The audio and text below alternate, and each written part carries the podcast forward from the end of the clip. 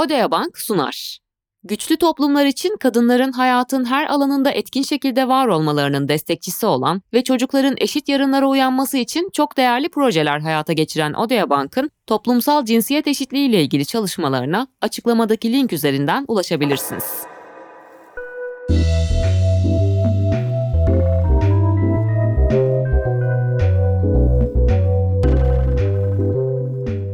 Kurumsal Yaşamda Kadın Podcast serimizin ikinci bölümünden merhaba. Ben Ela Burcu Uçer ve e, meslektaşım Benan Kuf Yılmaz bu seriyi sizler için hazırlıyoruz. İkinci bölümümüzde geçen haftadan devamla cam tavan, cam uçurum, cam yürüyen merdiven gibi kavramlardan bahsedeceğiz. Şimdi Benan e, cam tavanı açıklayarak size başlayacak. Seni dinliyoruz Benancığım. Ben de günaydınlar diyerek başlamak istiyorum herkese. İkinci bölümümüze hoş geldiniz. Ee, bugün evet cam tavan glass ceiling diye geçiyor literatürde. Biraz bu kavramla e, başlamak istiyorum. Aslında ilk olarak 1986'da Wall Street Journal'da İş Yaşamında Kadın adlı bir makalede geçiyor kavram. Ve e, o günlerde devlet, şirket kademelerinde, kamu kurum ve kuruluşlarda, özel e, kuruluşlarda ya da kar amacı gütmeyen kurumlarda kadınların ilerlerken bir takım bariyerlere, engellere takıldığı gözleniyor ve bunlar cam tavan olarak isimlendiriliyor. Bu metaforik bir tanımlama tabii ki. Yani aslında kadın e, üst basamaklara doğru ilerlerken yukarıda hiçbir onu engelleyen sorun olmadığını düşünüyor. Ta ki başını o cama çarpana kadar. O yüzden bu görünmez engelleri tanımlamak için biz cam kavramını kullanıyoruz. Cam tavan kavramını kullanıyoruz. Tabii literatüre baktığımızda çeşitli araştırmacılar bunu farklı boyutlarla ele alınabileceğini söylüyor. Kimisi bunun yetki seviyelerinde kadınların hangi yetki seviyelerine getirilmediğini irdelerken bakılması gereken bir konu olduğunu söylüyor.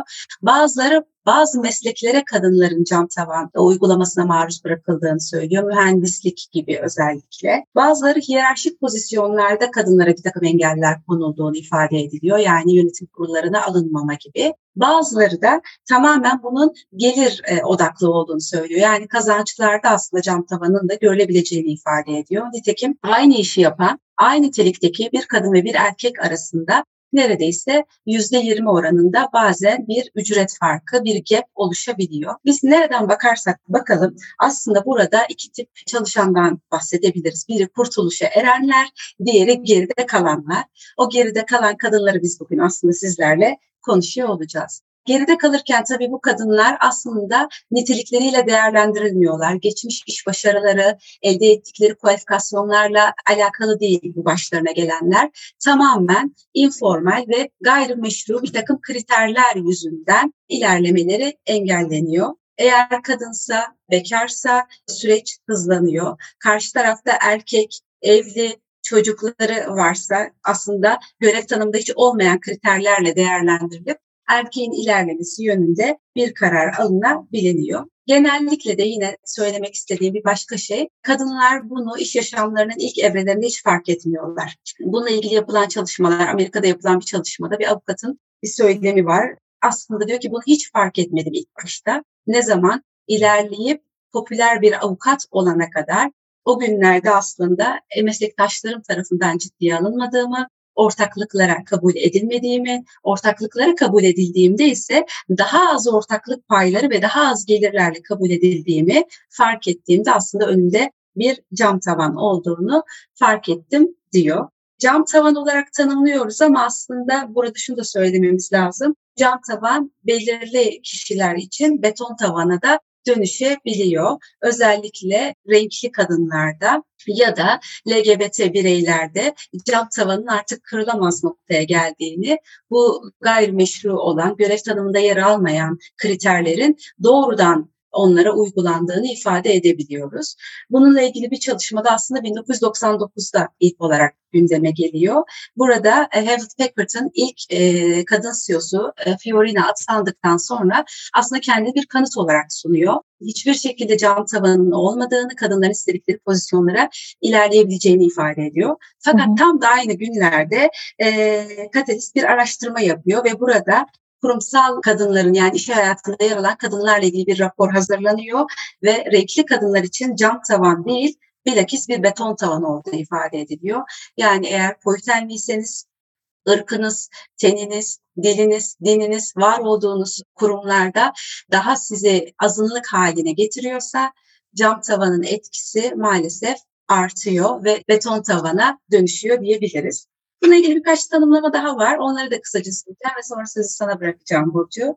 Mesela bambu tavan. Bu da yeni karşılaştığımız bir tanım. Özellikle Doğu Asyalılarda kullanılan bir tanım. Çünkü onların iletişim ve idarecilik yeteneklerinin olmadığı kabul ediliyor. Bu varsayımdan hareketle onların da yönetici pozisyonlarında değerlendirilmediğini söyleyebiliyoruz. Beton tavan daha çok az önce söylediğim gibi azınlık grupların karşılaştığı bir yapı. Yine kadınların karşılaştığı bir diğer yapı ikinci cam tavan.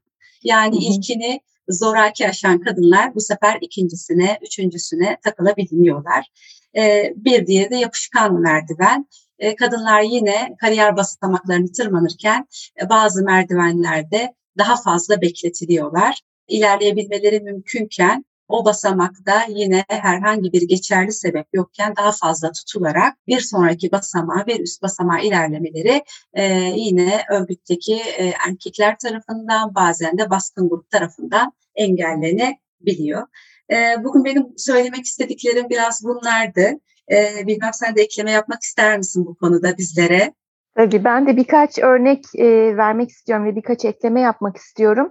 İsmine cam tavan denmesi etmesinin e, sebebi kadınların karşısına çıkarılan engellerin görünmez engeller olması. Yani onlar yazılı engeller değiller görünmez oldukları için de varlıklarını ispat etmek zor aslına bakarsan ve görünmeyen bir şeyle mücadele etmek de çok zor. Çünkü nasıl mücadele edeceğinizi bilmiyorsunuz. Çünkü o görünmez. O yüzden kadınların işini çifte zorlaştırıyor diyebiliriz. Bu görünmeyen engeller, görünmeyen bariyerler. Az önce dedin ki ikinci cam tavan diye de bir şey var. Yani kadın cam tavanın birini açtığında bir ikincisi bir üçüncüsü karşısına çıkarılıyor. O yüzden ben e, literatürde şunu gördüm. Diyorlar ki artık biz buna cam tavan demeyelim. Çünkü bu bir labirent giren o kadar fazla sayıda farklı engel var ve o kadar çok engel var ki kadınlar iş hayatında kendilerini bir labirentte buluyorlar ve labirentten çıkamıyorlar. Örnek vermek gerekirse bu cam tavan sendromuna e, bizi eminim dinleyen pek çok kadın çalışan vardır ve yine eminim ki maalesef pek çoğu karşılaşmışlardır. İşe alım mülakatlerinde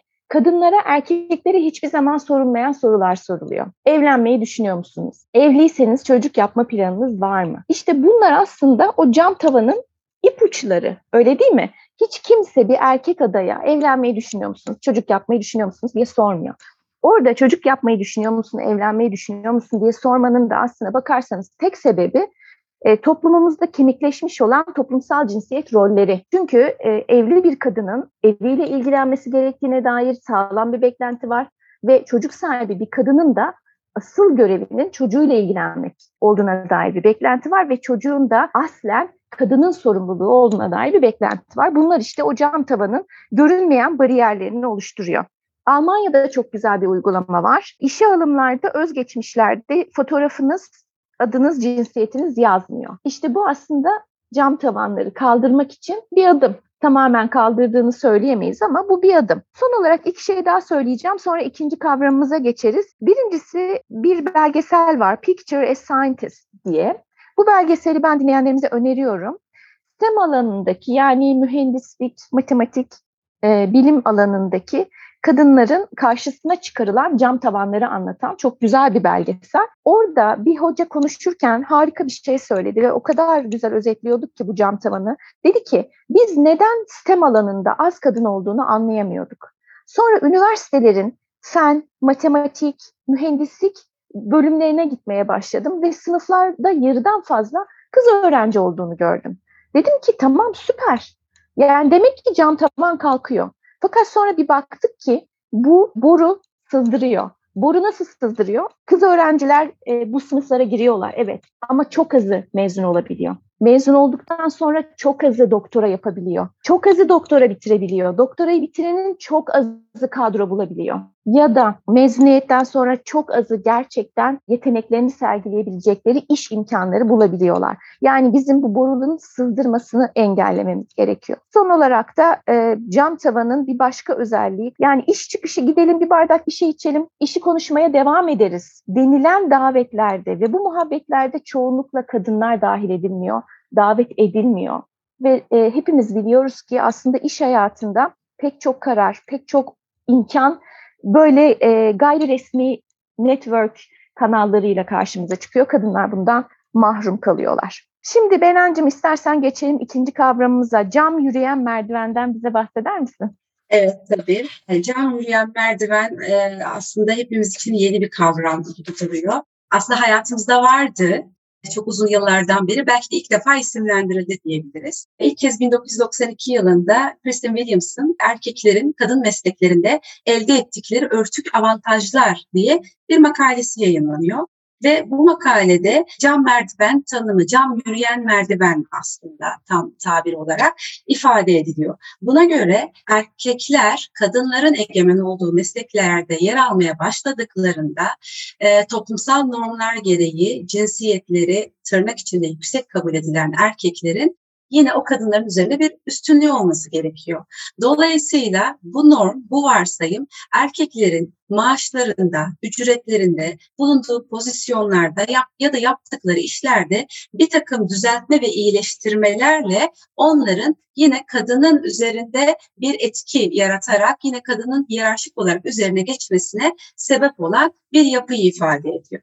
Williams bu çalışmayı hemşirelik, ilkokul öğretmenliği, kütüphanecilik ve sosyal hizmetler gibi mesleklerde araştırıyor ve görüyor ki evet bu mesleklerin tamamında kadınlar hakim ama erkekler olası bir durumda bu mesleği seçtiklerinde bu cam merdiven, cam yürüyen merdiven sayesinde çok hızlı bir şekilde kariyer basamaklarından yukarıya doğru hareket ediyorlar. İdari görevleri, yönetsel görevleri rahatlıkla alıyorlar ve burada da bu cam merdiveni etkisiyle de yine aslında toplumda kabul gören bir yapıyı, kabul gören bir gücü elde etmiş oluyorlar. Böyle baktığımızda aslında e, cam tavanın tam tersi olarak ifade edebiliriz cam yürüyen merdiveni. Burada ama özellikle dile getirmek istediğim bir konu var.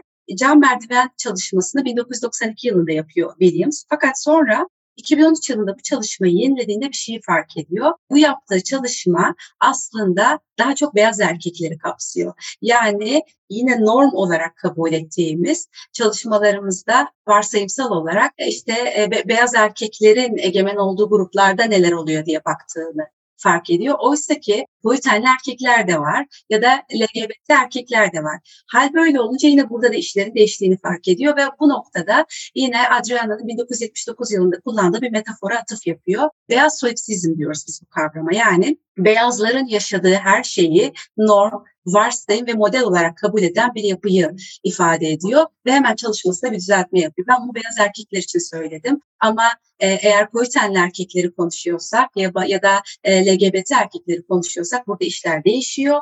Çünkü o zaman onlar maalesef cam yürüyen merdivenin yarattığı o pozitif etkiden, pozitif güçten hiçbir şekilde yararlanamıyorlar. Ben de aslında çalışmalarım bu noktada bir çalışmam olduğu için biraz kendimden de katkı vermek istiyorum kendi örneklerimden.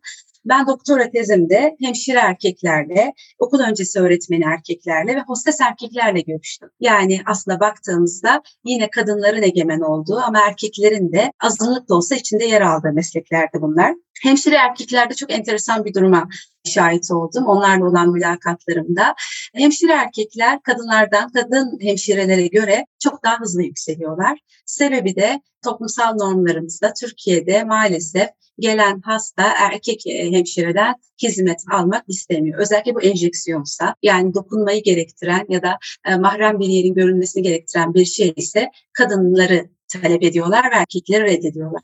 Ama kurumlar da hastaneler de bir şekilde bu erkekleri istihdam etmek zorunda olduğu için e, söz konusu erkek hemşireler hemen birer idari görev vermeye başlıyorlar. Bu idari görev bazen baş hemşirelik oluyor, bazen finans ve idari işlerden sorumlu bir müdürlük olabiliyor. Şahsen benim çalıştığım üç erkek hemşire de bu pozisyonlarda değerlendirilmişti. Diğer bir ifadeyle kurum onları hem gizlemek hem de istihdam etmek istiyor. Fakat gizleme sürecinde onlara son derece olumlu imkanlar sunuyor. Görüştüğüm kadın hemşireler bundan son derece rahatsız olduklarını ifade etmişlerdi. Aralarında 16 yıl, 20 yıl boyunca hemşirelik yapan kadınlar vardı ama baş hemşire olamamışlardı. Bir diğer okul öncesi öğretmen erkeklerdi. Aynı şeyi maalesef onlarda da gördüm.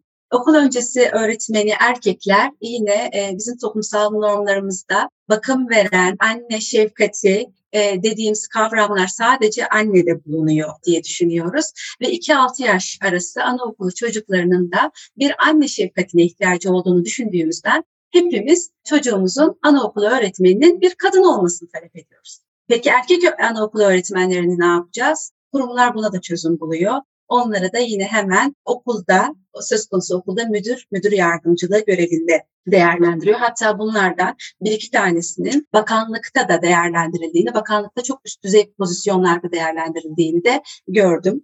Yine kadın anaokulu öğretmenleriyle görüştüğümde onların da bundan çok üzgün, çok müzdarip olduğunu deneyimledim. Çünkü yaklaşık 20 yıl boyunca sınıfta olan bir öğretmen, bir anaokulu öğretmeni, kadın anaokulu öğretmeni artık müdürlük yapabileceğine inanırken sadece 6 yıl deneyimi olan bir başka erkek anaokulu öğretmeni söz konusu göreve atanmıştı. Çünkü oradaki temel kriter 5 yılı doldurmuş olmak.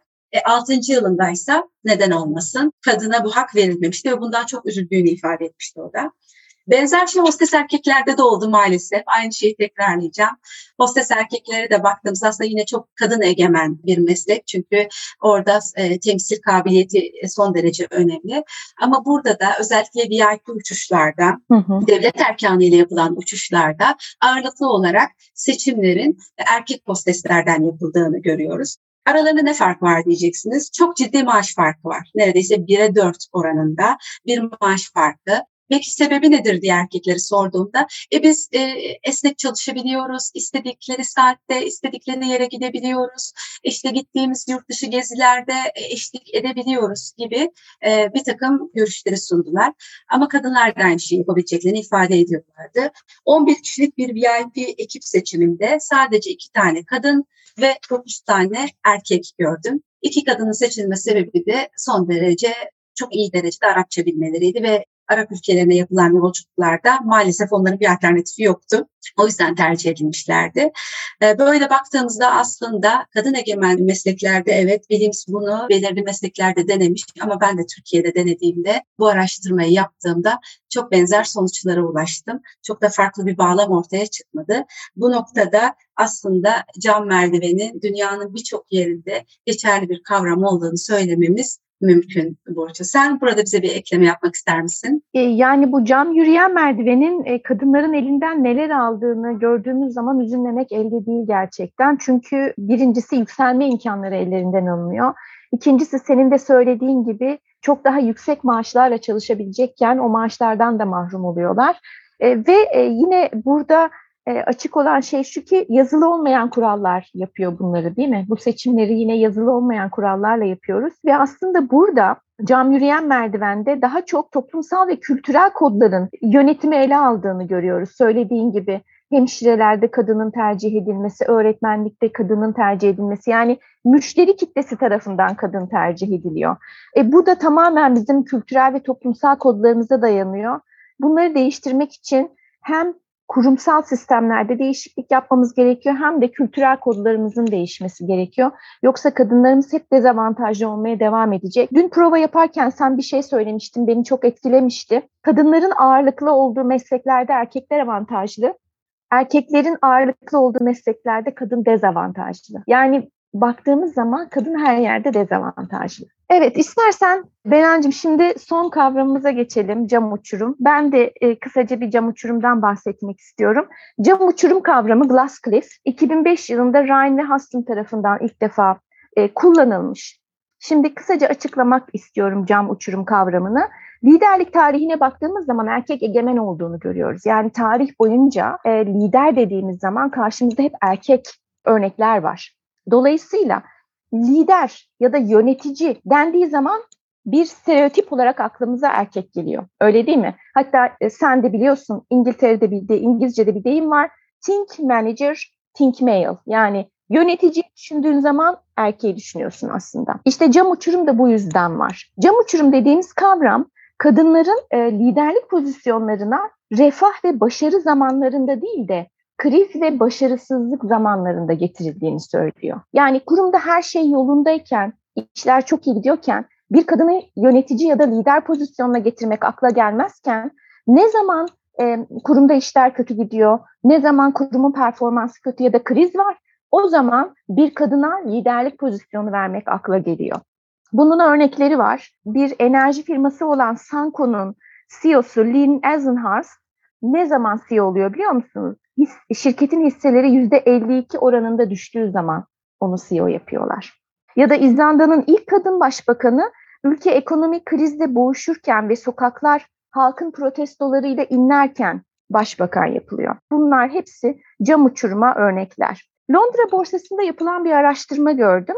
100 şirket üzerinde yapılmış. Bu araştırma üzerinde bu araştırma gösteriyor ki kadınlar ancak şirket birkaç dönem üst üste kötü performans gösterdiği zaman yönetim kurullarına alınıyorlar. Peki cam uçurumun kadın için sonucu ne? Kadın şirket kötü durumdayken ya da ülke kötü durumdayken liderlik pozisyonuna oturtulduğu için başarısız olma ihtimali çok yüksek. E peki başarısız olan bir lider tekrar bir liderlik pozisyonu bulabilir mi? Elbette ki bulamaz. Yani işte kadının elinden gelecekteki imkanları alan bir uçurum bu, cam uçurum. Laboratuvarda da bir takım deneyler yapılmış. Tamamen kurgu olan şirketler verilmiş deneklere ve e, hem kadın hem de erkek deneklerin şirket başarılıysa bir erkek yönetici seçtikleri, şirket başarısızsa bir kadın yönetici seçtikleri görülmüş. Yani bunu şöyle e, özetleyebilirim. Bu cam uçuruma kadınları sadece erkekler itmiyor, kadınlar da itiyor. Bunu hepimiz yapıyoruz. Peki neden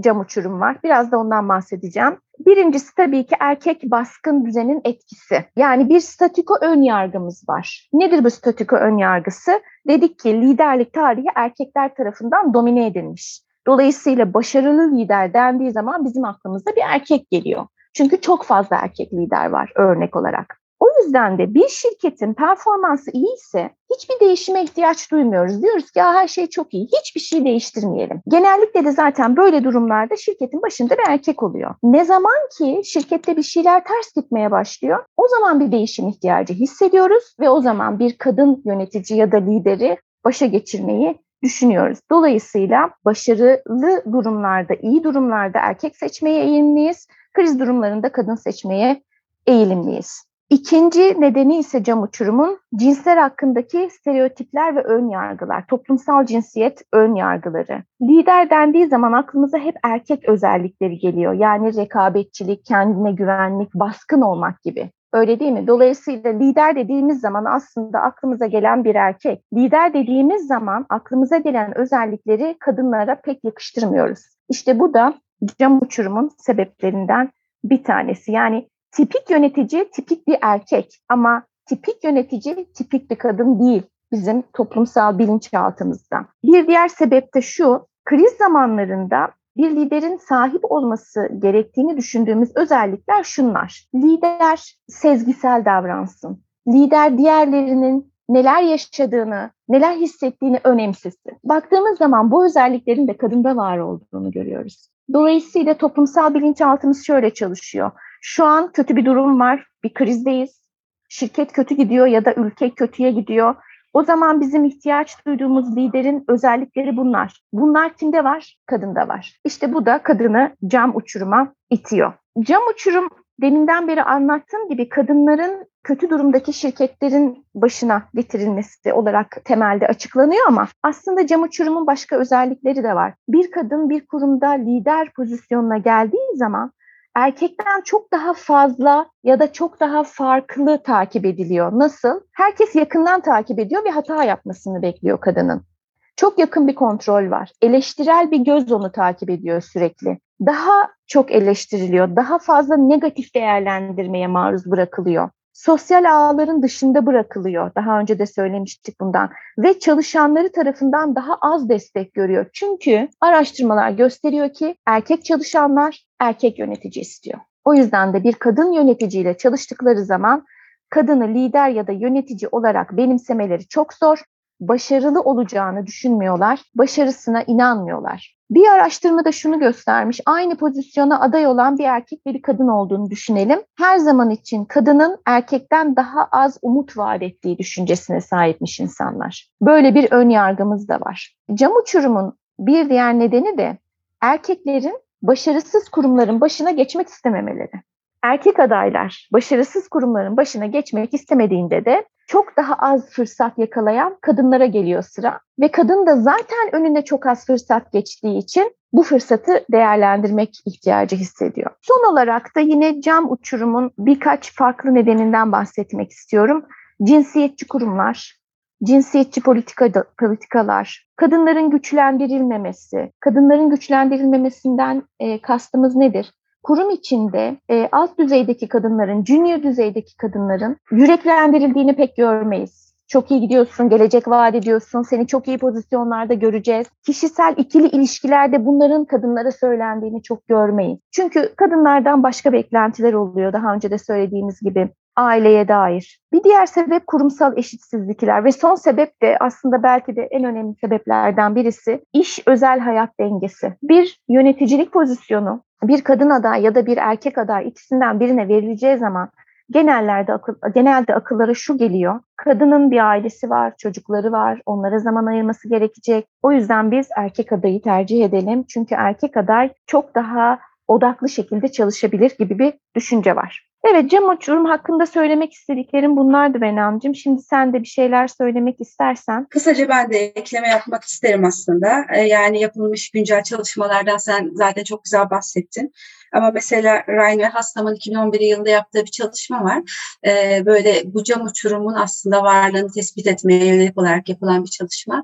Ve kadınlara CEO'luk ya da üst düzey yöneticilik teklif edildiğinde e, neredeyse %60'ına randevudan önce finansal performans raporlarının gösterilmediği tespit ediliyor. Ee, yani aslında kadın neyin başına geleceğini kadınların yüzde 60'ı bunu bilmiyor. Dolayısıyla bu aslında bir problem. Sadece talep ettiğinde bunu alabiliyor ya da randevudan sonra bu finansal raporlara ulaşabiliyor. Bu bir problem. Bir diğeri yine e, aslında 2019 yılında yapılan bir çalışma. 2005-2015 yılları arasında toplam 10 yıllık zaman diliminde Almanya'da ve Birleşik Krallık'ta e, faaliyet gösteren 233 şirketin verileri toplanıyor ve bakılıyor. Panel veri analizleri yapılıyor, finansal göstergelere bir takım oranlarla e, belirlenmeye çalışılıyor şirketin durumu nedir ve bu arada ne kadar yönetici değişti. Ve senin söylediğin noktaya geliyoruz. Şirketler o 2005-2015 yıllık 10 yıllık periyotta söz konusu 233 şirketin tamamı da düşüşe geçtiğinde sadece kadın yönetici adayı tercih ediyorlar. Bakın çalışma 2019'da yapılıyor. 2005 ve 2015 verileri takip ediliyor. Yani e, çalışma yapılırken değil. Dolayısıyla aslında böylesine büyük ülkelerde bile e, ve böylesine gelişmiş cinsiyet eşitliğinin daha fazla olduğuna inandığımız ülkelerde bile bunun örnekleri var. Bir diğer örnekte yine 2013 yılında yapılan bir çalışma ile ilgili aslında yine cam uçuruma sadece uğrayan kadınlar değil bütün azınlıklar. E, yine e, basket e, e, takımlarını, basketbol takımlarının liglere girmeden önce yapılan çalışmaları analiz ediliyor ve siyahi e, takımlara ya da daha düşük, daha az başarı elde edebileceğine inanılan takımlara siyahi e, koçların atandığı görülüyor. Beyaz e, koçların yine çok daha başarılı olabileceğine e, inanılan, çok daha gelecek vaat eden takımlara atandığı görülüyor. Aslında bu söylediğimiz kavramların tamamı maalesef kadınlar da iş hayatında azınlık. Tüm azınlıklara yönelik olduğunu e, söylemek mümkün. Can merdivenden aslında erkekler de bu noktada nasibini alıyor diyebilirim. Sadece böyle bir ekleme yapabilirim sana. Teşekkür ederim Benancığım. Son olarak ben bir de yapışık tabandan bahsetmek istiyorum. Sen yapışık merdivenden bahsettin. Yapışık taban ya da yapışık zemin dediğimiz şey de kadınların kurumlarda bulundukları yere çivilenmeleri. Yani ilerlemelerinin engellenmesi. E, buna çok fazla örneğimiz var, öyle değil mi? Kadınlar hak ettikleri ilerlemeyi, hak ettikleri atamaları bir türlü alamıyorlar. Yine bu e, toplumsal cinsiyet kodları ve yazılı olmayan kural ve görünmeyen bariyerler yüzünden. Evet, sanırım kapatabiliriz. Değil mi Benancığım? Evet bence de birçok konuda aslında güzel örneklerle somutlaştırdık zihinlerde. Evet. Böyle düşünüyorum ben.